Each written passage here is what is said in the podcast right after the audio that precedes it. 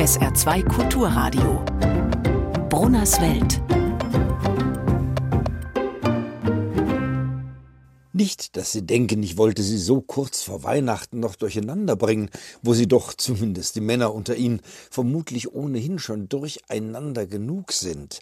Ist 2023 doch wieder eines dieser Stressjahre, in denen der heilige Abend auf einen Sonntag fällt, sprich auf einen Tag ohne Zugang zum Einzelhandel. Wie schon der Dichter sagt, wer jetzt kein Geschenk hat, der findet keines mehr. Es sei denn, ihre Beziehung ist stabil genug, ihrer oder ihrem Liebsten eine fünf Liter Dose Motorenöl und eine schäbige Pralinenpackung von der Tanke unter den Baum zu legen. Den haben Sie doch schon, oder?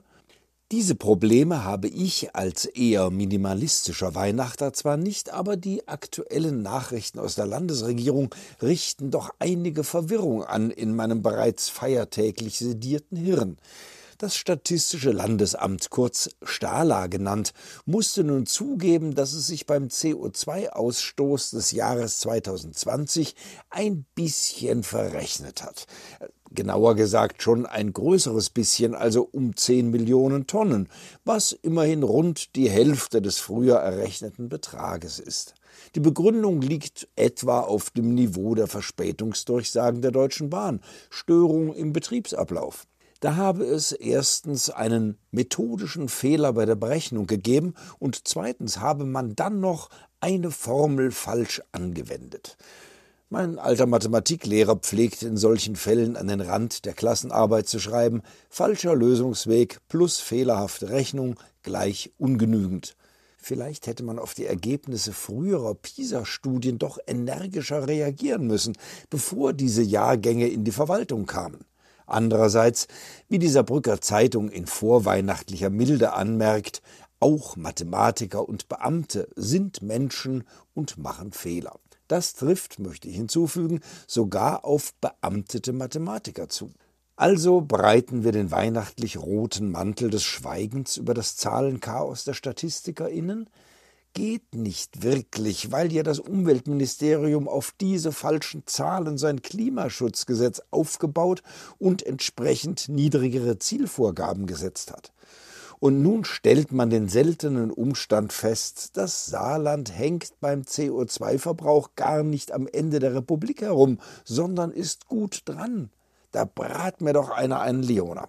Aber bitte, bevor Sie jetzt im neu gewonnenen Hochgefühl der Klimafreundlichkeitselite noch rasch einen Fernflug nach sonst wohin buchen, bedenken Sie, auch im Bundesdurchschnitt liegt die Erreichung der Klimaziele in weiter Ferne, und die Maßnahmen sind längst nicht ausreichend zum Stopp der Katastrophe.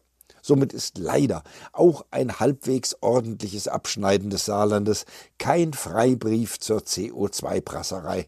Sorry. Unerwartete Zahlen dringen auch aus dem Bildungsministerium. 29 Hunde halten sich zum Teil täglich in den Büros dort auf. Das ist zu viel, finden dort einige, auch Staatssekretärin Jessica Heide.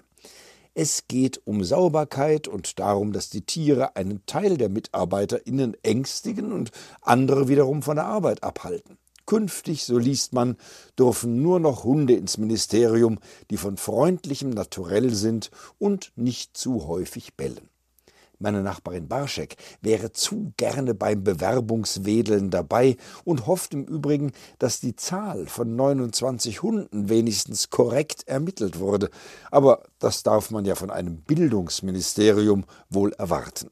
Ansonsten, sogar in der Weihnachtsgeschichte heißt es ja, dass alle Welt geschätzt wurde. Pi mal Daumen halt. Frohe Weihnachten jedenfalls Ihnen allen mit und ohne Hund. Wuff.